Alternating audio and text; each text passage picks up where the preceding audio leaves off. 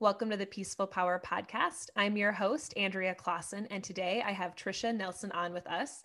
Tricia has lost 50 pounds by identifying and healing the underlying causes of her emotional eating. And so I'm really excited to have her on today because we're going to kind of dive into emotional eating and hunger and really tackle some of the, the things that a lot of us, especially this past year, have been maybe uh, noticing. So, welcome to the show, Tricia. Thanks so much for having me, Andrea. It's great to be here. Yeah. So I would love to kind of get, get an introduction into you and um, tell us a little bit about your own personal journey since you did lose 50 pounds yourself and uh, what that was like.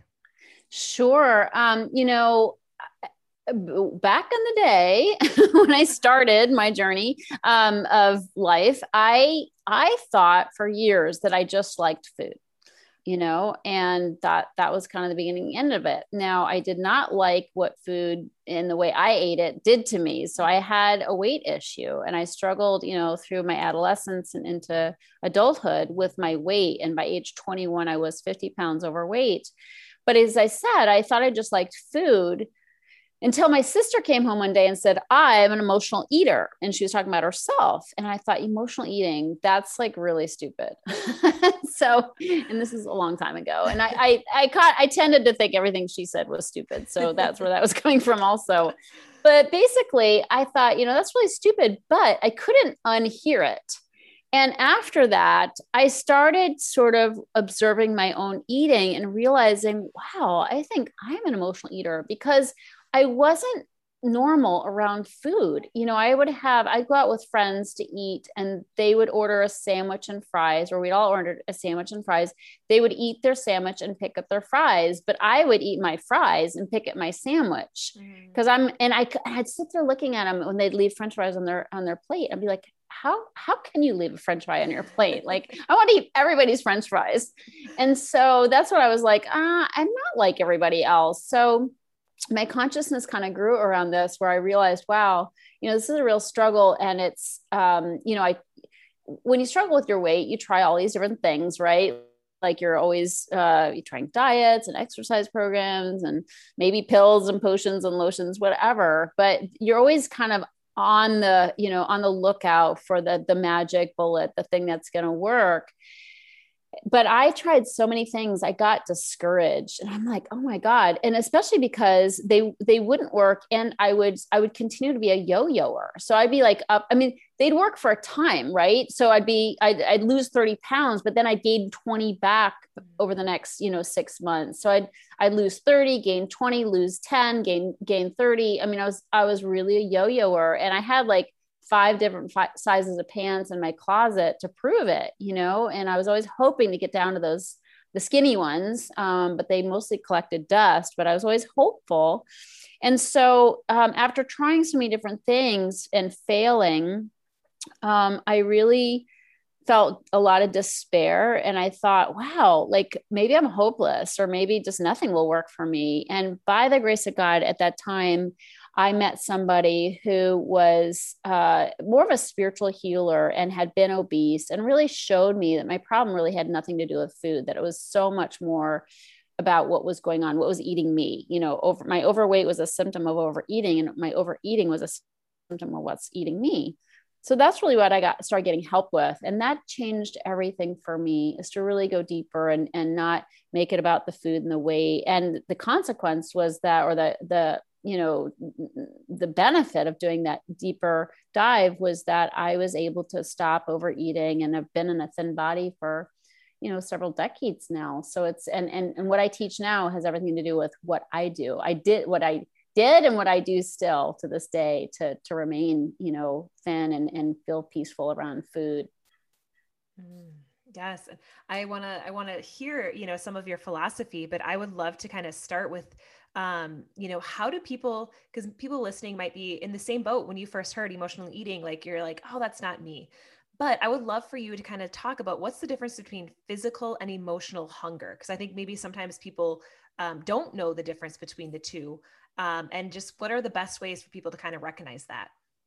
Yeah. So um, it's amazing to me, and I've been, as I said, at this for several de- decades. It's amazing to me how similar they can feel or how emotional hunger can mask itself as physical hunger. So I'll even like, you know, be at my computer working and all of a sudden be like, I'm so hungry, you know, and I'm like, all of a sudden just I say that, like, oh my God, I'm so hungry. And then I stop and I'm like, wait, are you? And and of course, if I do a little detective work, you know and if i've eaten healthy like i i promote something called three meal magic which is eating three meals a day with nothing in between because it just puts some boundaries around your your eating time and any time we're snacking we're usually snacking on foods that are not as healthy as they could be you know snacky foods like nuts and and um, too many nuts let's say and chocolates and candy and chips and that kind of thing. So um, the three meal thing helps me tremendously because the time in between my meals is when I get to start really taking a look at hunger and what's what. And so, whereas if I'm snacking all day, I, I don't know because I'm, it's hard to tell if you're hungry or not, you know, or whether it's emotional or, or physical. So if I all of a sudden say, I'm so hungry, but I had a healthy breakfast, you know, two or three hours earlier, I'm like, mm, probably not so hungry, you know, in which case I'll ask myself, what's really going on? Like what what's going on? And uh, and then i'll see that uh, i'm probably uh, maybe nervous about a phone call i have to make or have a task i don't really want to do and i'm avoiding doing you know? So so there's more to it and the hunger and so it's really emotional. But that you know having parameters around your food in a way not in a restrictive way just kind of having i mean our digestive system would like to have some space so that it can do its work without us piling on more food. So, um, so physically, it can be super helpful too. Um, but really, just getting in touch with what my feelings are, um, you know, and, and realizing that I'm distracting or avoiding by eat, wanting to eat, you know, going to the refrigerator, opening the refrigerator, what's in there for me? What is there I can munch on? Um, is so often a way for us to avoid things we don't want to deal with. And so that's really where when it's emotional versus physical. Mm, I love that definition. And I I too am a fan of the three meal magic, as you called it, and that's very Ayurvedic. That's uh, you know the mm. best way that mm. we approach it, as well as the three meals a day.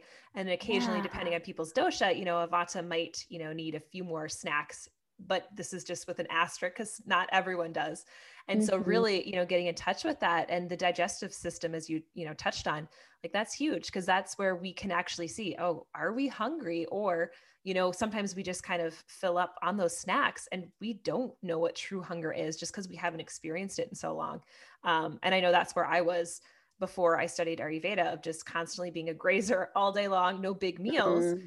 and then i just was all of a sudden when i started doing that i'm like wow this is what it feels like to be completely empty I'm not hungry, but it was a new feeling. And so, yeah. you know, even having that experience when you first get there, it can be kind of eye opening. So, how do you kind of stick with this then? You know, because as you had said before, you were yo yoing in the past. You know, what has been that thing for you that's kind of helped you reach your, yeah, no, this is a lifestyle and you've done it now for many years?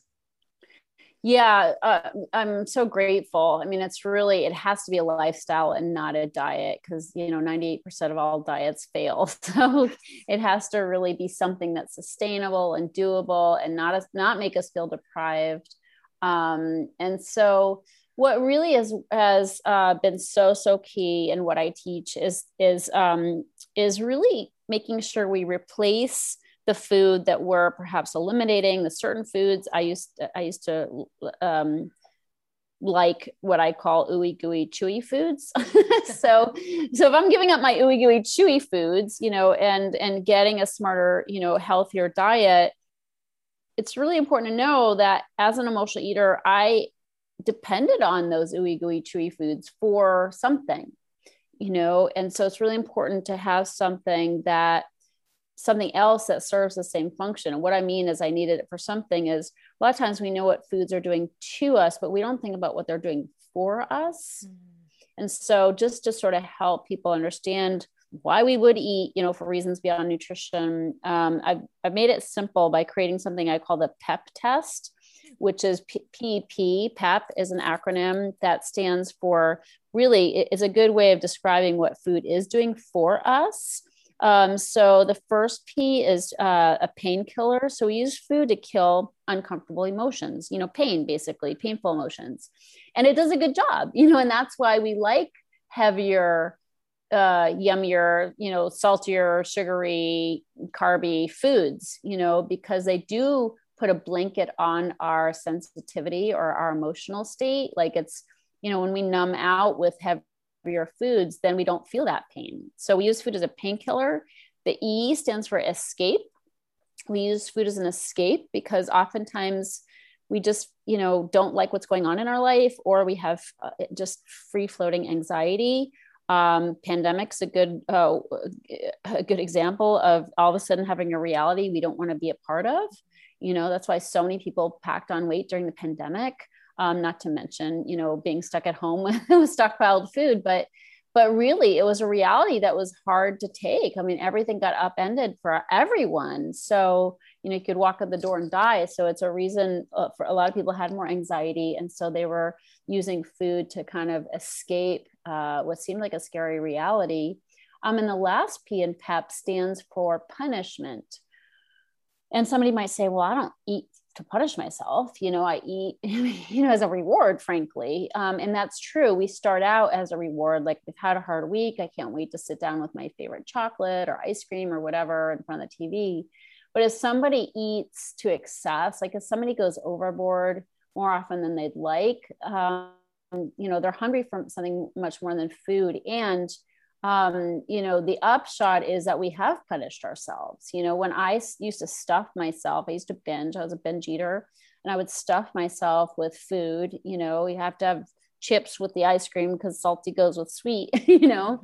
Um, and then all of a sudden you feel sick and you've got crumbs in your sweater you know little drips of ice cream on your sweater and you feel gross and you want to pass out on the couch you wake up feeling totally regretful, that's not exactly a reward, right? Like that's actually turned into some kind of abusive relationship. And so it begs the question why would I do that to myself? And you know, em- like emotional eaters are over, they're not only overeaters, but they're over feelers and we feel guilty about everything and when we mess up especially with food like we feel like we didn't do what we intended to do we're really hard on ourselves so it can be this built-in form of punishment as well. So just to recap the the idea that food is serving as a painkiller an escape and a punishment um, this is kind of a good place to start of sort of understanding what food is doing for us. And in that case you know we have to we have to dig into that see what that's about. Um, and food has served as a coping tool um, you know for many years. And so we have to have new coping tools. Um, and and that's just really vital. So to get back to your question i know kind of went a little tangent there but to get back to your question um, we have to find new tools to support us because food has usually been our number one number two number three tool. Um, and you can't just remove the food or the, the yummy foods that we depend on. We have to find new ways of dealing with stress, new ways of dealing with emotions, with fear, with pain, um, so that we can get through life. And, and the reason why 98% of all diets fail is because we take away our number one coping tool and we don't replace it with something else. And so, uh, I, I, what I've done and what I teach other people to do is really get a whole new new toolkit of coping tools so that you can navigate the stress of life the ups and downs of life without turning to food. Now is this where like if people have comfort foods or foods that they really you know like you had said ice cream um, is this something that you recommend people to at first replace with something else that's sweet but maybe a little bit healthier and then try to take away? So you have those three meals or how do you kind of um, take that step if people really like that sweet or salty flavor and they're just um, don't know how to incorporate into their diet in a healthy fashion yet well i mean i have um, you know i was mentioning before the show i have something called the quit sugar challenge and i have one coming up um, you know next week. And um, this is all about you know getting sugar out of your diet because there's not a whole lot of redeeming you know aspects of sugar eating sugar. Um, but i'm all for having other yummy other foods that you like that feel good and taste good but aren't sugar you know? So i give people in my quit sugar challenge i give them um, recipes you know sugar free recipes where they can still have yummy foods. Um, and so that's not a bad idea. It's just that i want to make sure that people realize just you know swapping out foods isn't going to be the whole picture because you can still gain a lot of weight on sugar free foods you know and avoid a lot of feelings on sugar free foods. And it can um, easily uh, you know you can fall down the rabbit hole and end up saying screw it i'm just going to eat sugar foods as well. I've done that you know been all good about sugar free until i just needed more. Um, so the key is yes to transition to really to the self-care tools that help alleviate that stress and that pain. Um, but it's not it's not a black and white you know um, you know all or nothing thing either. So it's just really important to know that it's a journey you know it's a journey towards healthier eating eating and healthier ways of coping with life you know. So i teach something called the six self-care success secrets and it includes meditation and prayer and other things that we can turn to um, and community support obviously um, it's really helpful to you know get support from others. And um, you know emotional eaters is helpful too you know other emotional eaters is helpful too. Um, so yeah so it's a process uh, for sure. But just to know that when we do crave food it's really a symptom. You know ultimately it's really a symptom of a deeper craving. And so that's ultimately what we want to do is address that. Yeah and what about like um, you know, obsessive food thoughts? Would that be kind of the same thing of like needing to turn to your self-care toolkit versus, you know, going down the rabbit hole of, you know, because we've all had that experience probably where you're like, oh, I really want some chips, for example. And that's all that you can think about, even though you don't have them in the house. And then maybe you go out and buy them. How can you kind of get that, you know, wheel churning in a different direction? Yeah, well again, just it's so important for people to realize it's it's not about the food. And so I really feel like a, the obsession. I mean, I've been so obsessed with food. It's not even funny. like, so I remember one time I was trying to eat healthier and I just got this hankering for a hot fudge sundae. And I was like trying to eat healthy, trying to eat healthy. But the more I, I didn't eat you know the the foods i wasn't supposed to eat i just this obsession with hot fudge sundaes. And at a particular store in town i'm like i have to have this brownie sundae. I hope i'm not making anybody hungry by saying this but you know but it like grew into this big ugly thing where i just had to have it. And it's like the only way to get out of my mind was to eat it. So i'm like i know i'll go eat it and then i won't obsess about it anymore. And of course you know what happened that that didn't happen. I just i ate it and then i ate more. So um but but that obsession is a painkiller too. Like the pep is true for obsessing about food too. So my big obsession with hot fudge sundae was really avoid like i wasn't i wasn't overeating. I was eating healthy but i didn't have those new tools. So my mind tripped out on this obsession which kind of replaced the food. You know, I didn't have the food, but now I had an obsession with food. And that was serving as a painkiller, an escape, and a punishment at the same time. And so that's why it's so important. I mean, really, in the moment when it's, you know, the food craving is on us, um, there are things you can do. You can distract yourself. You can go for a walk. You can change your state. You can call a friend but to me we have to it's it's not going to be enough because when you have a food craving it's so overpowering and it's so you just feel powerless over it you know? It's a compulsion that you can't stop. It's like a big you know freight train that you just are trying to stand in front of. So that's why we have to go deeper and that's why we have to start our day with um, self-care tools that help bring down our stress level because you know we overeaters are overfeelers and overthinkers and so you know you give me a day full of appointments and phone calls and driving people different places and my stress and my you know burden has grown so great that all i want by the end of the day is to eat mm. and so we've got to start the day on a different footing not picking up our phone and reading text or emails but by you know meditation and other spiritual readings writing things that can sort of bring our stress down and also help put i say money in the spiritual bank account okay? Let's start on a, a, a footing of groundedness and soul nourishment. And when we nourish our souls it's so much easier to face the day and we can draw on that you know that those deposits we made in the spiritual bank account throughout the day when the stress increases. Otherwise we're at this you know at it at a um, you know we're we're basically we're at a at a money in our bank account and we're just reaching for the next and closest quick fix. And that's always food or coffee or alcohol or you know a joint or you know gummy yeah. you know pot gummy or whatever. It's just like there's a better way but we it takes an investment. We have it, it doesn't just happen. Like we have to set ourselves up with new tools that work so much better you know and it's hard to do this on your own. That's why i say community with other emotional eaters is so valuable because when you're with other people who are using these new tools uh, you don't feel like a pariah or like oh everybody else is just going out there and getting it and i'm sitting here meditating yeah, yeah. yeah and i think um, you know one of the things or i think the hardest time of day for a lot of people that i've talked with is that time after dinner that you know that that window before people go to bed and that sometimes is the time where people's guard kind of goes down and um, emotional eating or drinking or whatever you know happens is there is there any ways you know that you kind of suggest for people to maybe you know okay let's look at you know these emotions that are coming up or maybe even just having like a list of activities you could do instead of you know whatever you want to do to kind of numb out. Is there anything like that that you teach?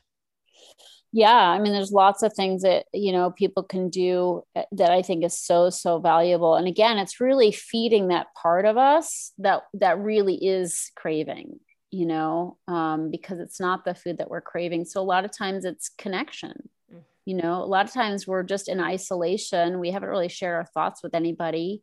We need to connect. We need to we need a safe person that we can talk out our thoughts with. You know i said we're overthinkers. Well we got to let the squirrel out of the cage sometimes you know uh, often. Um, writing is another thing that is so I mean, when I'm jammed up and I'm angry about something, um, that can I can turn that inward. You know, a lot of emotional eaters turn that inward and it becomes depression. Mm. Um, and so I need to get it out and I do that on paper. Like I write it out and I, I, I write it, you know, I really get, I do it on my computer. Actually, I bang it out on the keyboard, but, but just, we have to offload those emotions so we don't stuff them. And another thing is a lot of reasons why we are craving is because we haven't properly expressed ourselves in our relationships. And so we've built up some resentment, some aggravation, some things that we feel we don't feel good about, but we haven't expressed it. And so it's really important to say it instead of stuff it.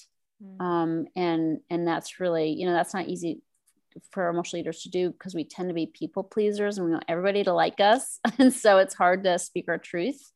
So a lot of what I teach is around that as well, is really starting to be authentic with who we are and how we feel about things. And I often say, say what you mean, mean what you say, but don't say it mean. Mm. And that's so, so important to becoming more healthy around food is that we're not using food to just keep ourselves muffled.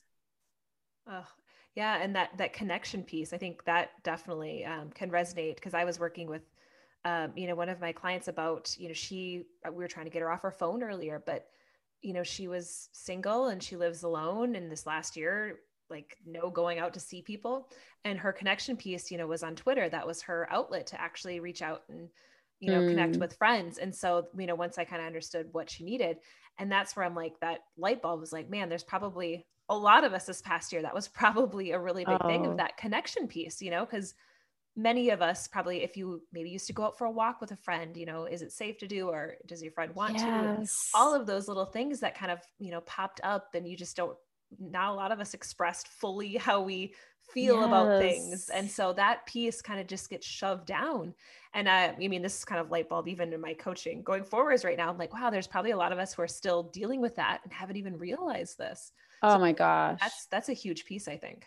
Absolutely. Losing our social connections and our social activities and just being out in the world and witnessing you know just fun and joy and you know connection that's oh my god it all came to a screaming halt i mean that was really a shock to the system for everybody for sure and for people to who tend to isolate which most leaders do and then not having a way to have an outlet and we just go further into ourselves it's really disastrous Yeah, yeah. Wow. Okay.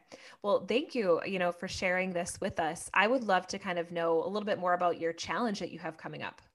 Sure. It's called the Quit Sugar Challenge, and um, it's super inexpensive, and people can um, uh, go to quitsugarchallenge.com super easy quitsugarchallenge.com to register. It's a five it's five full it's five days of classes. It's one class a day that's like you know uh, an hour to, to 90 minutes and i'm teaching every aspect of quitting sugar. First of all what sugar is doing to you so I, I call that sweet seduction okay? So there's a lot of what sugar how sugar affects us that we don't even realize. But the biggest thing for me is is when i eat sugar i crave more sugar you know? So it's so hard to eat in moderation when i have something in my body that's highly addictive you know? And its studies have shown it's been more addictive or at least as addictive as heroin or cocaine so uh, really important that i you know know what it's doing to me so i have a fighting chance um, that the day two is uh, sweet sleuthing so people are you know learning about reading labels and looking for the hidden sugars because so many times even when we're trying to be healthy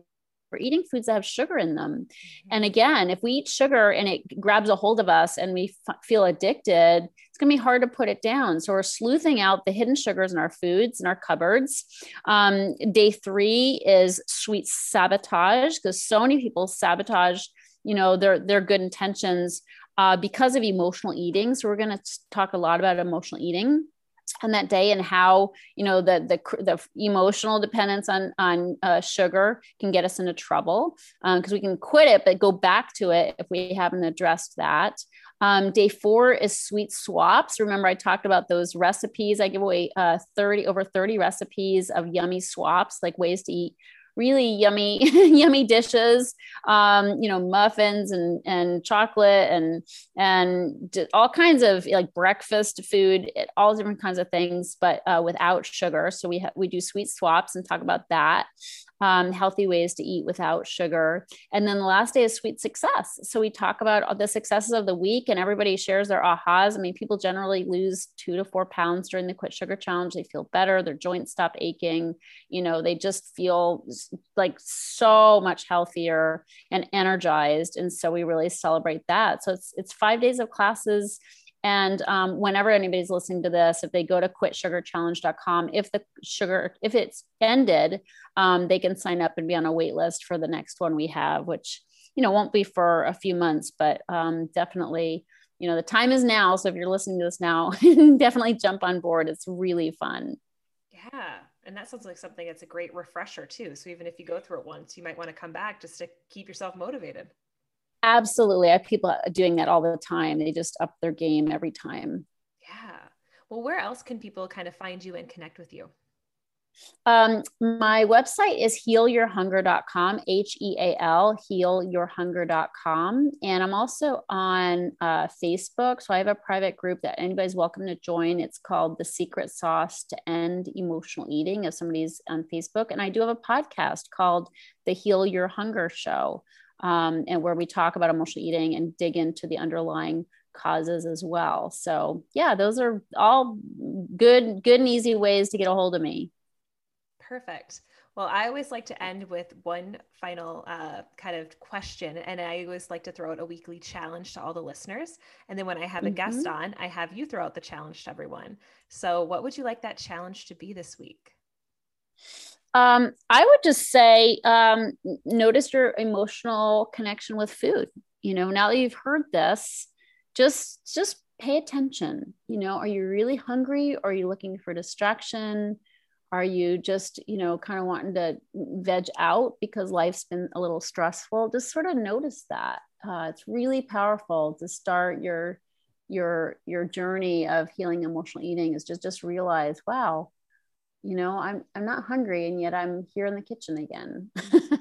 Mm, i love that. Yes that's a great that's a great thing to do and even writing it down too because sometimes like we might have forgot like oh no i didn't have any of issues yesterday but you might have been in your kitchen three times but you didn't write it down. So i always like to track that too just kind of get a good feel for oh yeah this time of day seems to be a trigger time for me. Yes absolutely. Oh. yeah the more awareness the better better. Oh yes yes Well, thank you, Tricia, for coming on and sharing your wisdom with us. Um, I know this was super insightful and helpful. So thank you. Oh, it's so my pleasure. Thank you uh, for having me. And thanks for the amazing work you do in the world to help people feel more at peace with themselves and their bodies. Thank you. And everyone, go out there and spread your peaceful power.